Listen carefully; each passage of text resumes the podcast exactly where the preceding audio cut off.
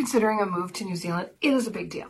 It is a lot to think about, and you have no idea where to start. And you have so many questions, and you don't even know if this makes sense. Like, am I able to get a job? Am I even going to like it there?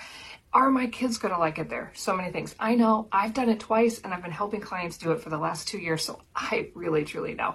And so this weekend, I literally locked myself in a hotel re- room so I could create a hour long free comprehensive guide for you to answer all your questions.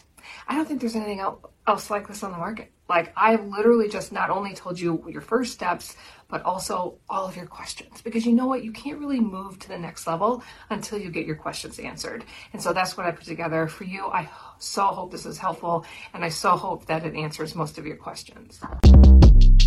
Short Cast Club